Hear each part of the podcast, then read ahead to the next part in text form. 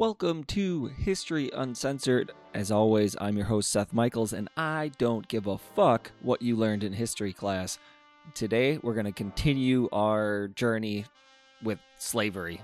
We started with the, uh, like, what was the beginnings of slavery, and now we're going to kind of get into civilization and what we really know. Uh, so, here's what we're going to go over today. We're going to talk about the laws of slavery, we're going to talk about Mesopotamian slavery, and then eventually we're going to end it on Egyptian slavery. But a few things before we get into the laws. Uh, a couple things I want to talk about, mainly because I kind of left off last episode, kind of at chieftains, chiefdoms. Uh, to go over that, and then uh, just a quick guide through uh, Mesopotamian history. And we'll get into the laws. I promise. Not that long. All right, here we go only with the emergence of these chiefdoms would the political uh, uh, political ethos of humanity kind of move from egalitarian to hierarchical, and with that, kind of the rise of certain men, and eventually it was mostly and always men that uh, took this role. Uh, their families were institutionalized and legitimate. Um, some of them eventually, as we'll talk about in Mesopotamia, where they'll be seen as like messengers to God at that first strata of civilization. Well, with this uh, shift from hunter gatherers to larger bodies of people, um, you had the, the rulers, and then eventually you, you had basically what some people refer to as docile bodies they're created by this transfer of concepts and practices from domestication of animals, which I talked about, and uh, it's definitely worth going back and listening to that episode. Um, so, from its inception, agriculture, which is this huge catalyst for society and civilization, has been both a material practice and it's been a type of knowledge. Its history is a history of ideas and actions, and um, it really pushed change economically, environmentally, socially, and political, and even bringing us slaves. I'm going to pose this question. I think I posed it last time. How does any human being come to the point where they can completely control another person? How did we get there? In its earliest forms, uh, there seems to be consigned some kind of like familial model. The idea is if um, you know the way we can control our offspring uh, can sometimes be like total and violent control and explorative. I mean, we don't want to do that. I mean, I definitely don't want to do that. I love my kid, my kids. Uh, but you look back and, and you can see that and this exploitation of uh, specific classes of people, and it's really early history. I mean, we're talking pre-history, you know, uh, all the way back to the first codes of man that we know. So anything that we've been able to think up as humans, you know, clever or evil or good, um, generally not good, at least in the terms of economic exploitation, but we've seemingly always figured out a way to put slavery into that cast as well. It's just the way of it. Now we can jump into the very first writings of man and kind of get a, a better idea of the history of Mesopotamia. Kind of what it was like, who lived there, so on and so forth. Mesopotamian culture, uh, which, if you don't know, uh, lies in the Fertile Crescent or uh, kind of Eurasia, the, the Near East, as we would call it. It, it can't, the, that history um, which is one of the oldest known civilizations. It can't be described in the same way that somebody would, for example, describe Rome or Greece. Mesopotamia was never a single unified civilization. Not even under uh, Sargon the Great, who was a pretty nasty dude. they, they kept trying to kill him. It just didn't work. Generally speaking, though, from the rise of the cities, uh, the Mesopotamian cities, 4500 BCE to the downfall of Sumer around 1750, lived their lives just in kind of similar ways as to what we would expect. The civilizations placed a really great value on written word, which is great for us. they didn't they used stone tablets, so a lot of uh, writing was kept around. Granted, most of it's like, how many sheep did we bring into the city? Um, how many slaves were sold? So on and so forth. So, not the most riveting stuff, but it gives us a pretty good idea about how life in ancient Mesopotamia was lived. The American author Thornton Wilder once said Babylon had 2 million people in it, and all we know about him is the names of kings and some copies of wheat contracts and the sales of slaves. Well, that's pretty much right. I mean, I mean, granted, we know a, a bit more than that. I'll kind of go over it here.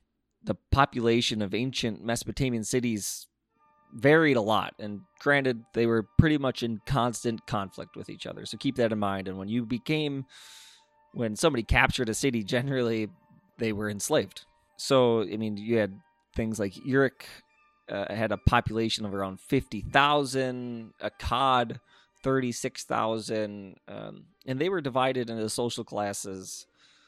Uh, you know, like societies, you know, even today, the hierarchical classes kind of went as follows there's the king and the nobility, and then below them, we had the priests and the priestesses. Below them, we had the upper class, the lower class, and then the slaves. And as I mentioned earlier, the king of the city or region or whatever you want to call it um, was thought to have a pretty special relationship with uh, the their deities and as uh, temples, the ziggurats in the center of the city would have been specifically constructed for that purpose. And the, the idea of becoming a great king in ancient Mesopotamia is kind of interesting. It leads right into this topic. A, great king would enlarge his kingdom and make the land prosperous, and by doing so, show that the gods favored him. Well, shit. It's pretty simple, right? So let's grow the kingdom. What does that mean? Well, it means let's get more slaves to build more stuff and bring me grapes. Mm, grapes. Below them, as I mentioned, were like the priests and priestesses. Uh, kind of interesting. Women uh, were treated pretty fairly in ancient Mesopotamia, considering the history of women. Uh, so awesome to them.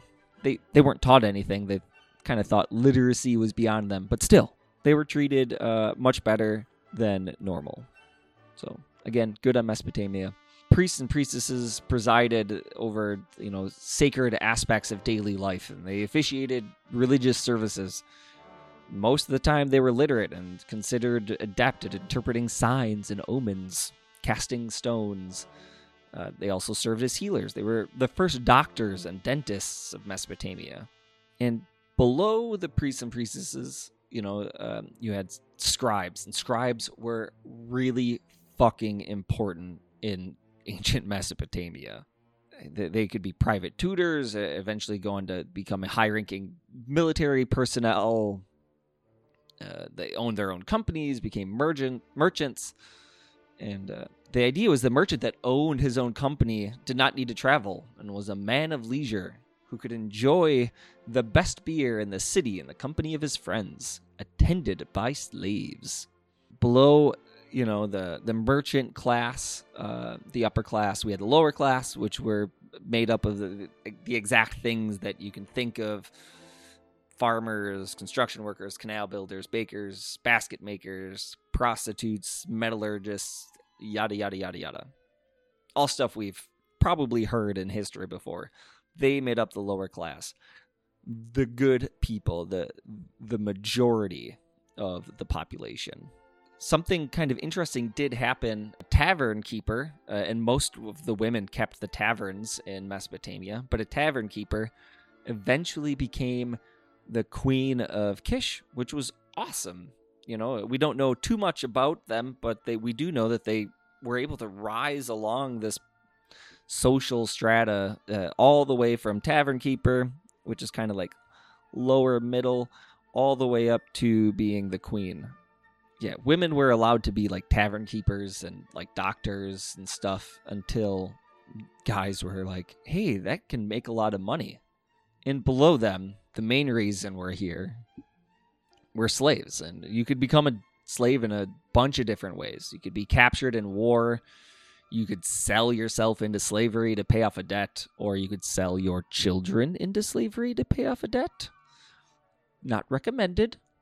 You could be sold as a punishment for a crime. Uh, you could be kidnapped and sold into slavery in a different region. Slaves didn't have a single ethnicity, and you know, white, brown, black. Who gives a fuck?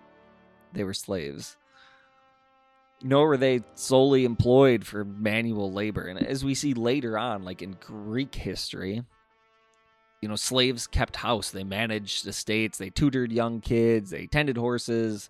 They served as accountants and skilled jewelry makers. Could be employed in whatever capacity their master saw fit. You know, whatever is most lucrative, generally. All right, so that's a little bit about Mesopotamia in the history. But before I get into the laws of slavery, I'm going to take a little bit of a break. Here's a question for you guys. Think about this here. In the antebellum South, what percentage of free blacks owned slaves? Get back to me in the comments. And here's our break.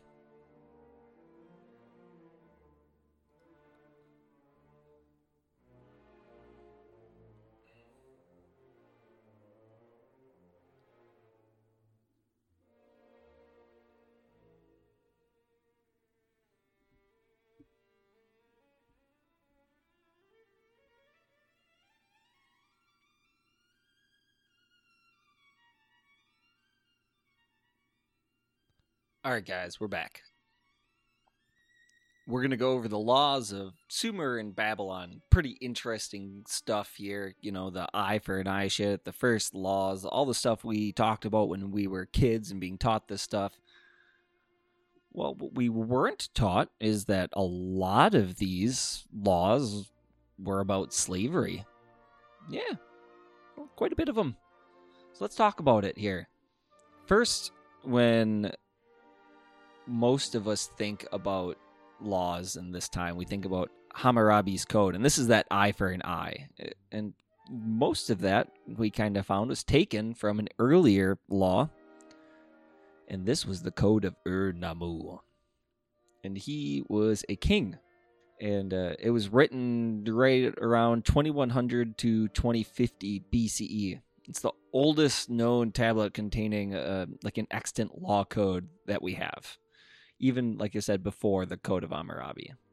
Even though we know other laws like existed, such as like the Code of Urukagina, the the Code of Ur-Nammu really represents like a, a casuistic form. Like, in if this crime happens, then this punishment happens. It's a pattern that's been followed by pretty much all later laws, all later law codes from time out of mind.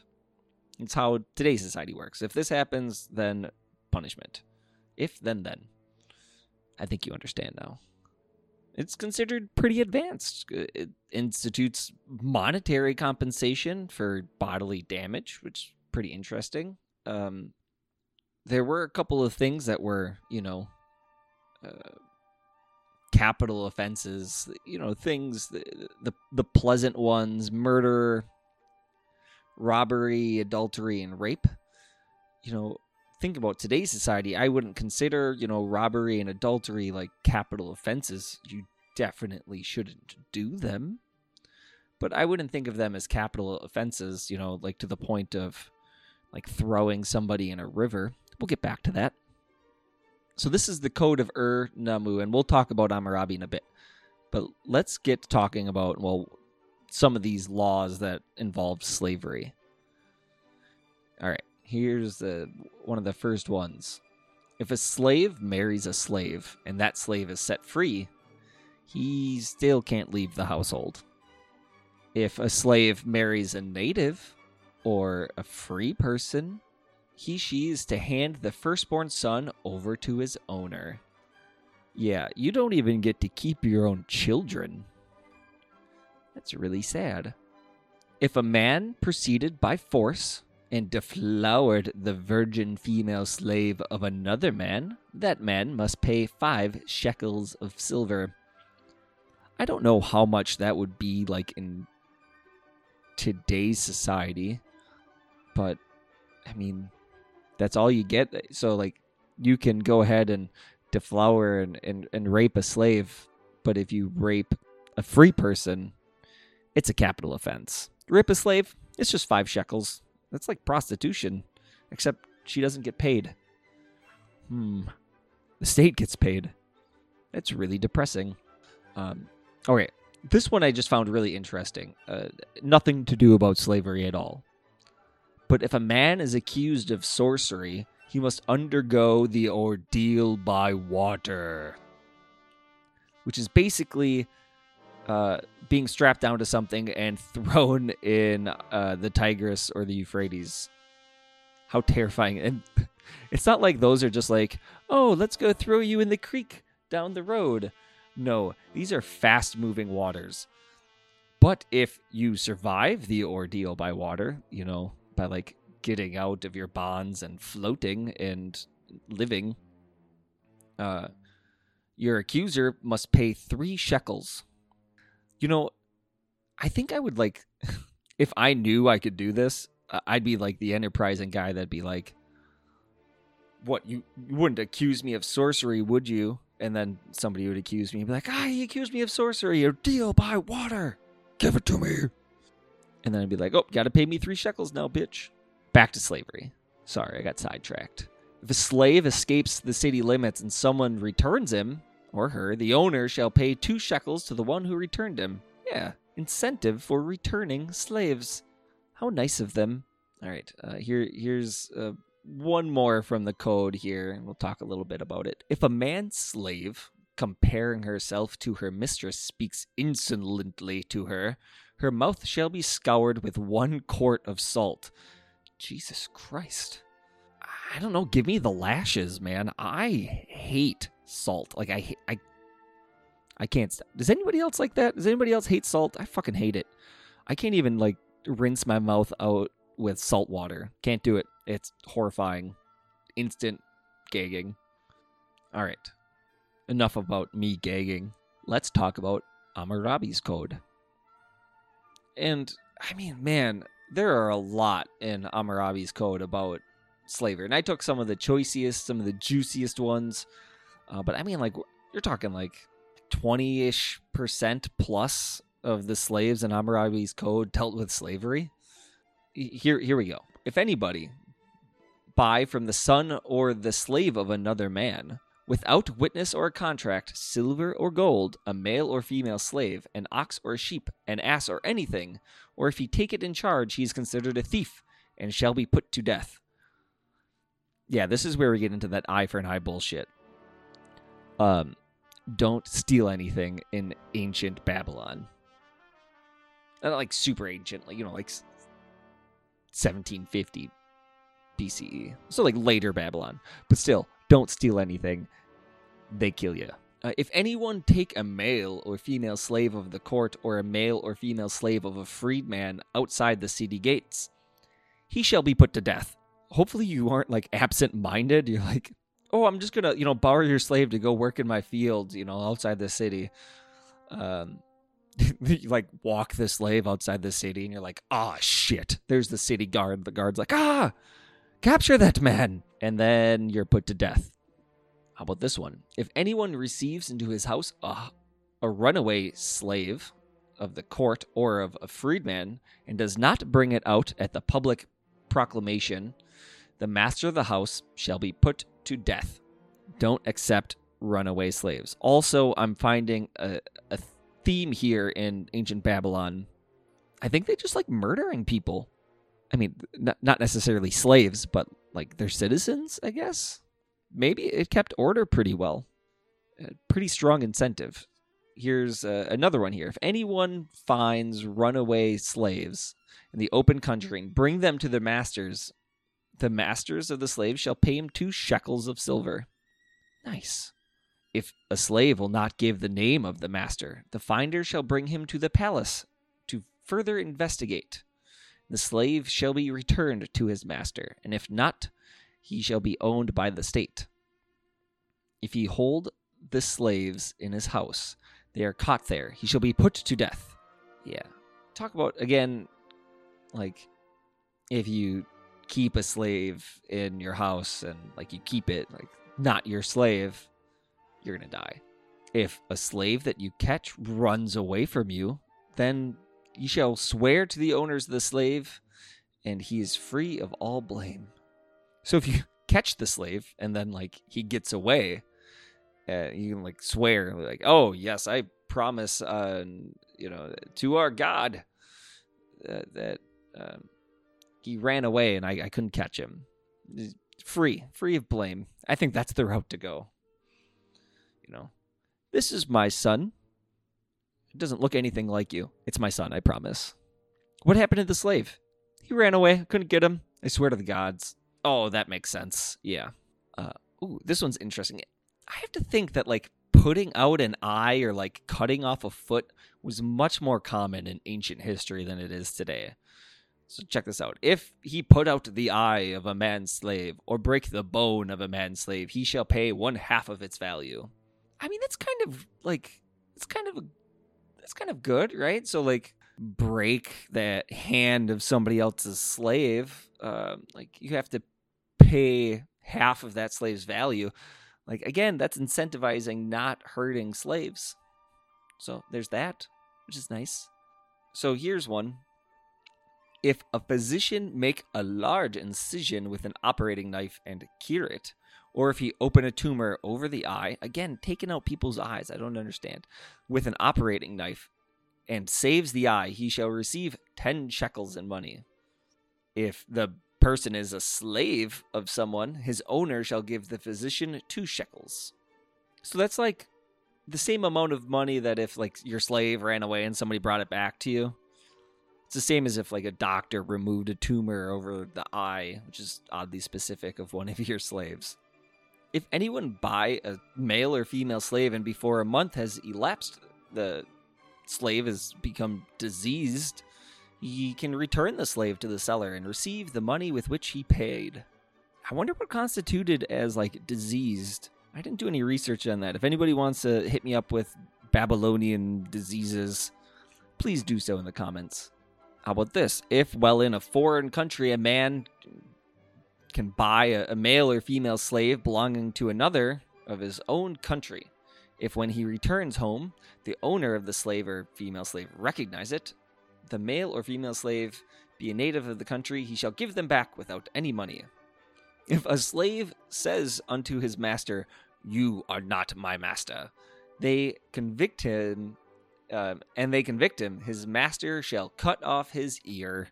I guess uh, what we're saying is don't talk back to the masters, man. Like, you'll get your mouth scoured with salt. Or maybe uh, you know, your ear cut off, or like if you steal something, you know, like a hand cut off. If you're a slave and you steal another slave, are you both put to death? I didn't find that one. Huh. Probably. With Babylon and, and Sumer, I, I want to talk about a couple of other things here. The, like, basically how slaves came to be. Well, as I talked about earlier, you could um, you could become a slave by going into debt. How terrible would it be? You went into debt because like somebody returned your slave to you, and you're like, "I'm sorry, I can't pay that." And then, what do you mean you can't pay it? And you're like, "Well, I have like six kids. Do you want to like pick out the best one? Like I'll sell them to you to pay off my debt." And the guy's like, "Oh yeah, sounds great."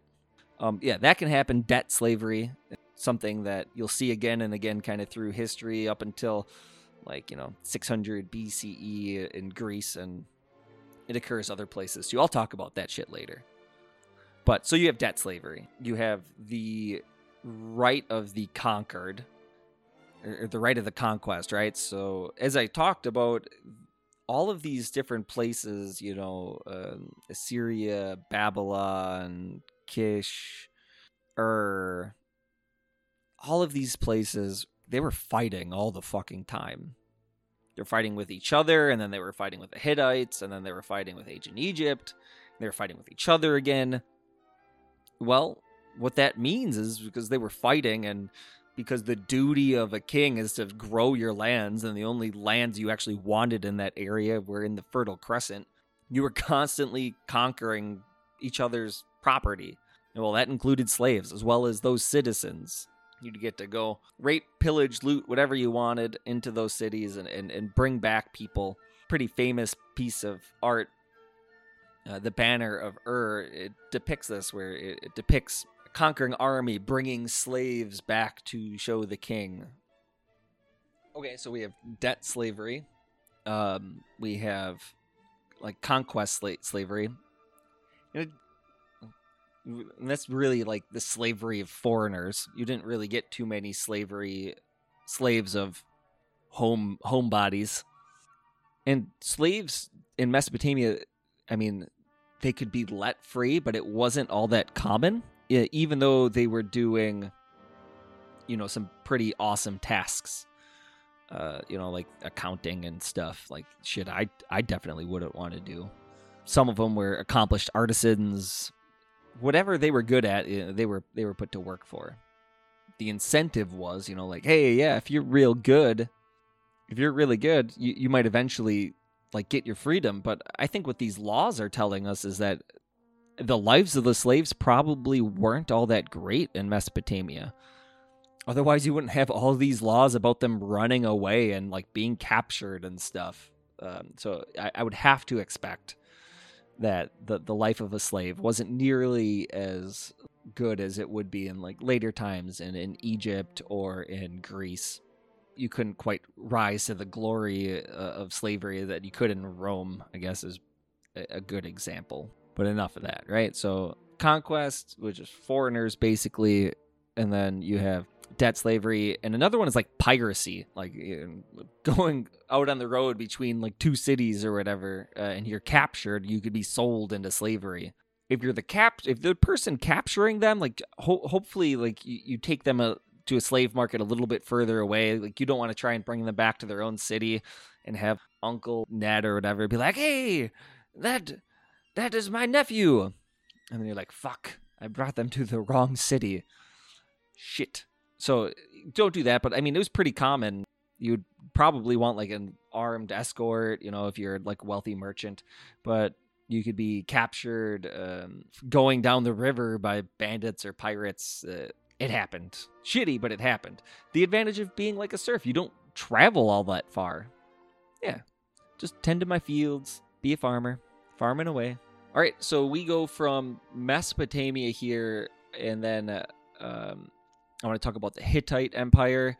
And there's a pretty expansive slave trade both between the Hittites and Mesopotamia as well as in like Mesopotamia itself. Um, because you'd go conquer somebody and you bring back all these slaves. Well, sometimes you couldn't use all of them or you couldn't sell all of them. Well, to go ahead and make some money, they go to earn, bring back the wealth of these slaves. You know, like bring back money for you know the, the slaves that will sell.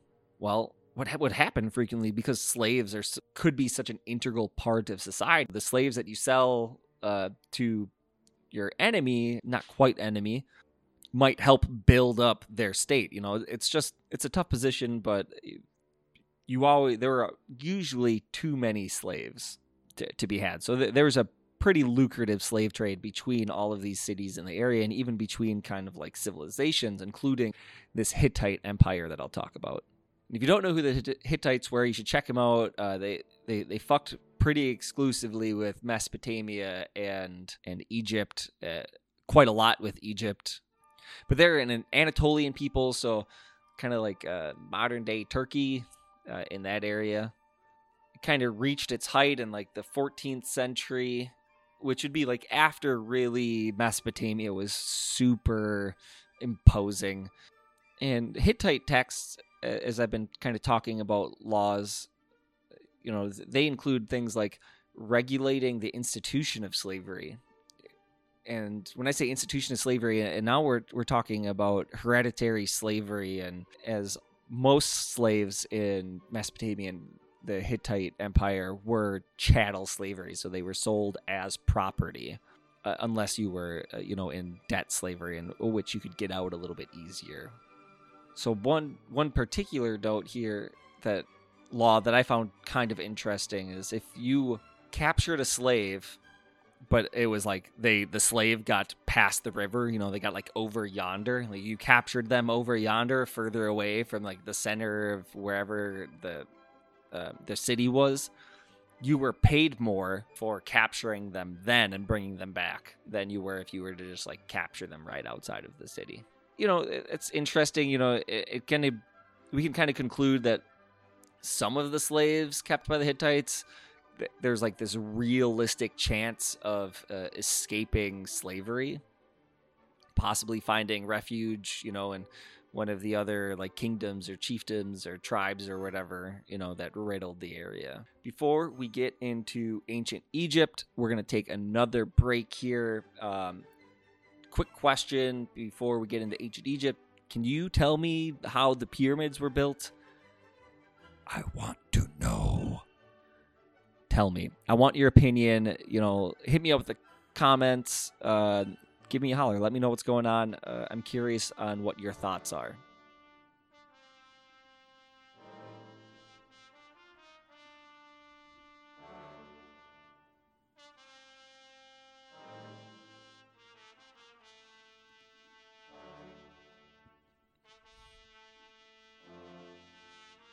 Ancient Egypt, the land of pointy things like pyramids. I mean, they're kind of pointy. Uh, you know, swords, Khopesh swords. Interesting stuff. But we're not here to talk about pointy things. We're here to talk about slavery. If you put in the comment section that slaves built the pyramids, you'd be wrong. I'll talk about that later. Slaves definitely didn't build the pyramids. Um, We'll talk about it. I'll right the wrong.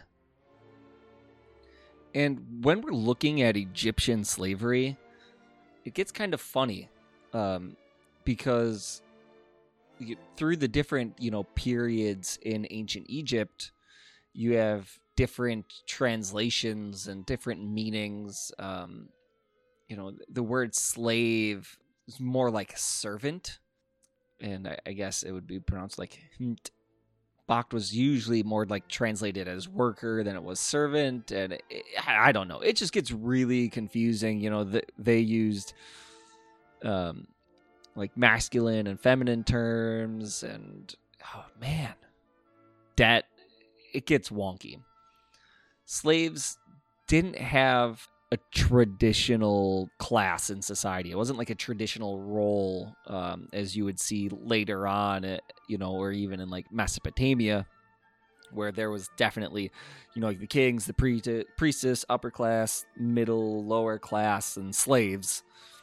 Well, in Egypt, it was you had the pharaohs and the priests, the warriors, scribes, and then you had your artisans, and then you had your farmers, and while serfs slash farmers. Well, that encapsulated, I guess, like slavery as well. It's just weird. Okay, so here we go. Talk about Egyptian slavery. Egyptian slavery gets even weirder because, like, there weren't codes of law there were in Mesopotamia. The legal status of slaves weren't really explained. There were words for them, but eh, I don't know. It's there's examples of Egyptian texts that, that, deal with slavery from the Middle Kingdom, you know, all the way up through the New Kingdom uh, that kind of offer insight into this. You know, like one famous, and this is the Middle Kingdom, which is like 2000 BCE to 1550, which is like the end of the intermediate period. But one famous Middle Kingdom text, uh, the, the Satire of Trades, it, it, outlines the dangers and misfortunes that accompany seemingly every occupation but that of the scribe. Um, notab- notably, as- noticeably absent is the role of slavery. A few Egyptologists believe that it wasn't just a clearly defined social group, as I said. So, various phrases within it refer to a type of forced labor labor are, however, found. Um, drawn or made to work, made to work in the fields, beaten with 50 lashes for a day's absence. Boy, am I glad that I was never beaten with 50 lashes for missing school. I would have been in trouble. I was a terrible student. The concept of forced labor in this text is pretty clear. It doesn't explicitly explicit explicit God, I, fuck, I can't talk. It doesn't explicitly mention slavery. But this is emblematic of the problems that we have with these term this terminology. In a different, you know, Middle Kingdom text, the term mm is used, HM, is used to describe two individuals massaging their master, the legendary magician Dede. He was laying down on a mat at the threshold of his house, and he found him, Didi, a slave at his head, massaging and another wiping his feet. Yeah, there's that. We find other documents. I'll just like gloss over that there were, you know, slaves massaging their head and feet. That sounds nice. I don't want a slave to do it, but if I could get somebody to massage my, my head and my feet, it'd be great. Just putting it out there. Back to slavery. As I was saying, other documents, you know, during the period mention commercial transactions involving workers. One text mentioned the purchase of three male workers and seven female ones to those inherited by his father. Well, like that's slavery, right? But it, it doesn't explicitly mention slavery again. You know, while another individual added 20 heads, namely as servants to the estate. That they were purchased and added to inheritance really seems to indicate kind of like a form of uh, hereditary slavery or lo- at least long term slavery. But it's pretty ambiguous, especially like the latter, you know. What does heads mean? is it five children, 10 older guys, and five women? I have no clue. The more obvious case for slavery were captured foreigners. More obvious, like I said, is captured foreigners who were mil- captured on military campaigns and, and reduced to slavery. And then they were entrusted to individuals as property who could then be inherited or sold. Makes sense taken as a whole, both native born Egyptians and foreigners could thus serve as slaves and servants. Antonio Loprieno notes of the 79 servants presented in the list on the verso side of the Brooklyn Papyrus as belonging to a single owner, at least 33 were Egyptians. Again, it must be stressed that there's no consensus as to the precise legal status of those called servants or slaves or workers. Damn it, Egypt, you're making my job difficult. Uh, some other terms that were kind of relevant to slavery, you know, in the Middle Kingdom, conscripts, um, those who were forced to serve in the army, uh, or labor in building or agricultural projects or mining quarries, um, a temporary labor force. Like a citizen of Egypt, they could be like, "Oh man, we really need to get this project done." let's just go take a bunch of people and force them into labor. If it wasn't permanent labor, and we're going to pay them, especially in beer, but hey, that's not so bad. I could go for a beer.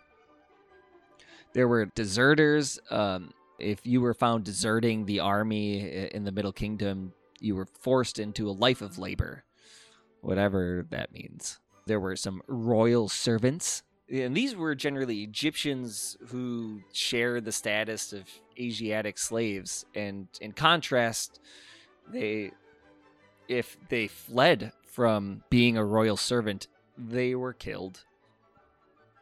Can't just run away from daddy. There are some like uni- unique cases of like the interaction between slaves and masters. Um, some slaves were taught to read and write. Um, you know, some kind of went up through the ranks.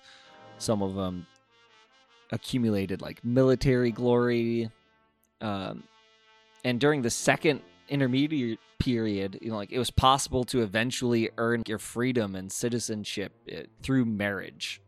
Here's what you guys were all waiting for with Egypt, right? It was a long held view. We were all told in class that, like, most likely the pyramids were built with a massive force of slave labor. Or maybe later they were like, well, maybe it was just peasants that were forced to build them. Uh, the the pyramids and tombs and stuff. Well, n- none of that really lasted. The pyramids and other monumental, like royal structures, were built by really highly qualified workers. And these people devoted their entire lives to these projects. Um, and when you look back at some of these projects in ancient Egypt, the scope is massive. It's huge.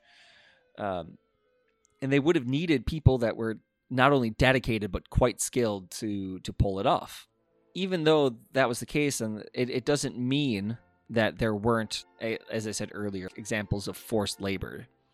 Slaves, in our understanding, were really only like prisoners of war. During 1550 to 1070 BC, the Egyptian borders went nuts. They kept expanding and expanding. Um, their armies kept winning, uh, and they kept capturing, you know, Asian people, um, kind of in the Palestine area, you know, like Nubians um, from Black Africa. A lot of those people came to Egypt along those routes. But the economy of Egypt had never been based on slavery, kind of as we'll find out in Rome. Like the forced labor of these foreign slaves wasn't they like it wasn't a cohesive social group what was it like to be a slave? Well, their life wasn't all that much more difficult than, let's say, a common laborer, like a farmer, um, performing hard work. Slaves usually assimilated quickly in the population, and um, their legal status, because their legal status wasn't clear, they they weren't separated. They, they they were kind of all mixed in with this lower class of people and they were treated mostly as people. Um, I would expect, except up in the high, higher echelon, if you're a pharaoh and like that slave relationship was probably a little bit different. Um, but slaves had a right to private property. There were even cases of slaves marrying Egyptian women. Well, it's interesting about that means that they weren't stigmatized. They weren't hated, you know, just for being different even the Egyptian slaves, forced laborers that acquired building building material in the quarries were often highly skilled and qualified you know as well as the the craftsmen and laborers that helped process the huge stone blocks that were needed in these projects. It was prisoners of war that were generally sent to these teams you know and they were probably treated just like the other workers. We also know that there were slaves in a village in the Valley of Kings near Luxor in Upper Egypt that they prepared food and washed clothes of craftsmen. In general, they might have worked as servants in private homes. But again, their lives weren't as bad as you would find in slaves in other parts of history, even Mesopotamia. In some cases, foreigners were making staggering careers. Like this was the case of Pirheri, who lived during the reign of Hatshepsut although he was of Nubian origin, uh, probably a prisoner of war, like a hostage, he was brought up to be, you know, right alongside the pharaoh. And his Egyptian name, which means lion on the battlefield, that's cool. May suggest that the reason that he, you know, was brought up because of his wartime merits. Perhaps even saving the life of the pharaoh. A nice little slave story from Egypt there are lots of indications that although there's no single term for slaves and it was super ambiguous, it was pretty obvious that they adjusted quickly to Egyptian culture. They learned the language and they took Egyptian wives. It's super weird because when you look back at how the Egyptians viewed the Asians or Nubians, and it was really negative, like fucking hated them. Once they conquered them and enslaved them, uh, they were treated uh, quite well in comparison. I only hate you when you're free. There, I said it. So, the working class. I have a question. Were they actually free?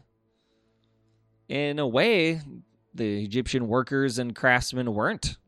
They weren't allowed to move freely for like around the country or even change their professions. In Mesopotamia, if you were in the working class, you could eventually work your way up.